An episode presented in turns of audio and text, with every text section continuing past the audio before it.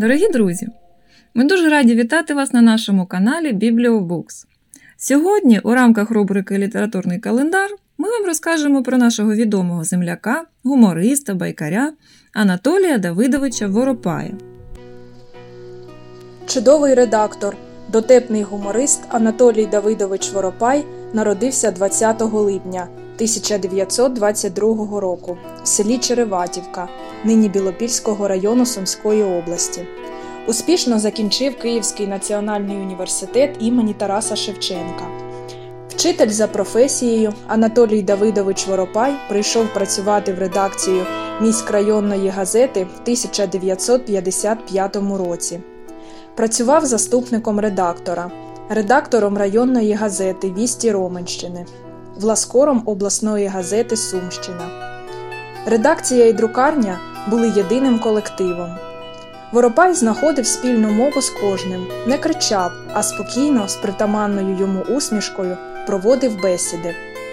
Бував час, коли в обідну перерву читав друкарям свої гуморески. Всі реготали, аж за животи бралися, бо ж смішно було. Сміявся і сам автор. Анатолій Давидович видав ряд гумористичних збірок. Збірку гуморесок Куття без меду Харків 1967 рік, де у переважній більшості дія гуморесок відбувається в колгоспному селі. Збірку Кому пікся калач Київ 1979 рік, яка свідчить про професійну майстерність, справжню обдарованість автора. Її з задоволенням прочитає кожен любитель гумору і сатири. Звичайно, не залишить байдужим будь-якого читача і посмертна книжка під назвою Язик за зубами Київ 1987 рік. Він майже завершив роботу над повістю Веселівські жартуни. Епізоди книги друкувались у газеті Ленінська Правда. Проте видавати книгу було заборонено. Така несправедливість і надмірна праця пришвидшили смерть. У 64 роки Анатолій Давидович помер в місті Ромни. Збірка Язик за зубами була видана посмертно. Шлях гумориста був важким та тернистим, бо, хоч не хоч, а доводиться в якійсь мірі зачіпати владу, керівництво.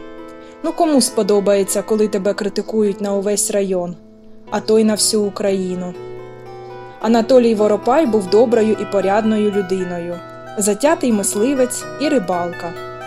Помер він 16 січня 1986 року на 64-му році життя. Пропонуємо вам послухати одну з гуморесок. Анатолій Воропай Ясочка. Іван Петрович їхав, власне, не їхав, а тікав з гамінливого міста в сільський затишок, сподіваючись провести відпустку в розкошах свого рідного села Барвіна. Сюди його наполегливо кликав і менший брат Яків. Давай сюди, місця в мене вистачить. Спородив дім на чотири кімнати, і за дружину маю таку лагідну і догідливу ясочку, що скільки разом живемо, поганого слова не чув. А що вже поштива та гостинна моя Марія Олексіївна. Проте Іванові Петровичу не поталанила.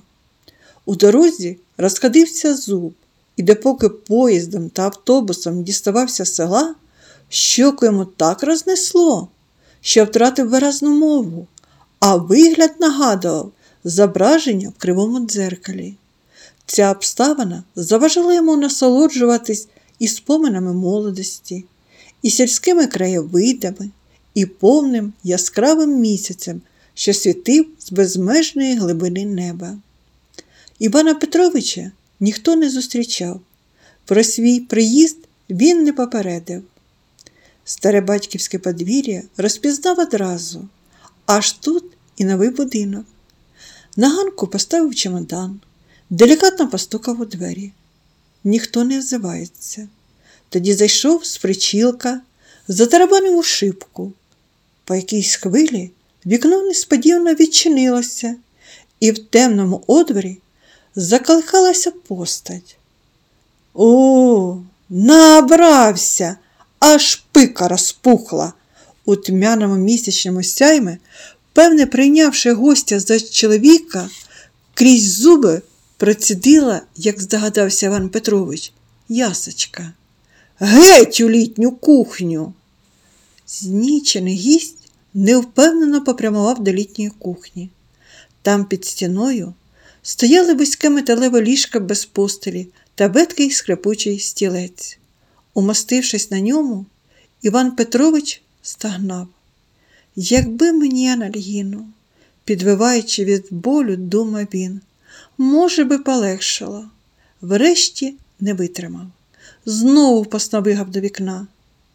Марія Олексіївна, чи немає у вас анальгіну? Що, душу виверта? Загриміло з темряви. Бач, на ви перейшов. Так тобі іродовій треба. Іван Петрович приліг.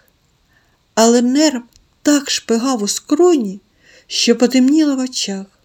Знову став на ноги і, обхопивши голову руками, похилитався до вікна. Марія Олексіївна, мо, може, у вас хоч сода єсть рот пополоскати? Ось я тебе пополощу, я тебе нечиста сила пополощу. Іван Петрович уже не лягав. Згорбившись, сидів на стільці, вибалашеними очима, тупо дивився в підлогу. У такій позі і застала його господарка, що з віником у руці завітала ранком до літньої кухні. Сидиш? С Сиджу, очманіла, блимнув на неї гість. Ой, лишенько, раптом схаменулася жінка, випустивши віник з рук. Ви вибачте, а де ж Яків? Не знаю, його тут не було. Виходить, я помилилася? Він учора по полудню до Ліниці поїхав. Видно, збити не встиг, там і лишився. А ви ж такий гість? Такий. Прошу вибачення. А о котрій ранковий автобус відходить на станцію? Не міняючи пози, запитав Іван Петрович. О шостій. Але ви заждіть. Я швидко сніданок приготую, а за тим і Яків підійде. Хутко шмигнула вона у двері. Іван Петрович глянув на годинник, підвівся зі скрипучого стільця, взяв чемодан і пішов. Прочитати твори Анатолія Воропая ви зможете у Сумській міській центральній бібліотеці, яка знаходиться за адресою вулиця Кооперативна, 6.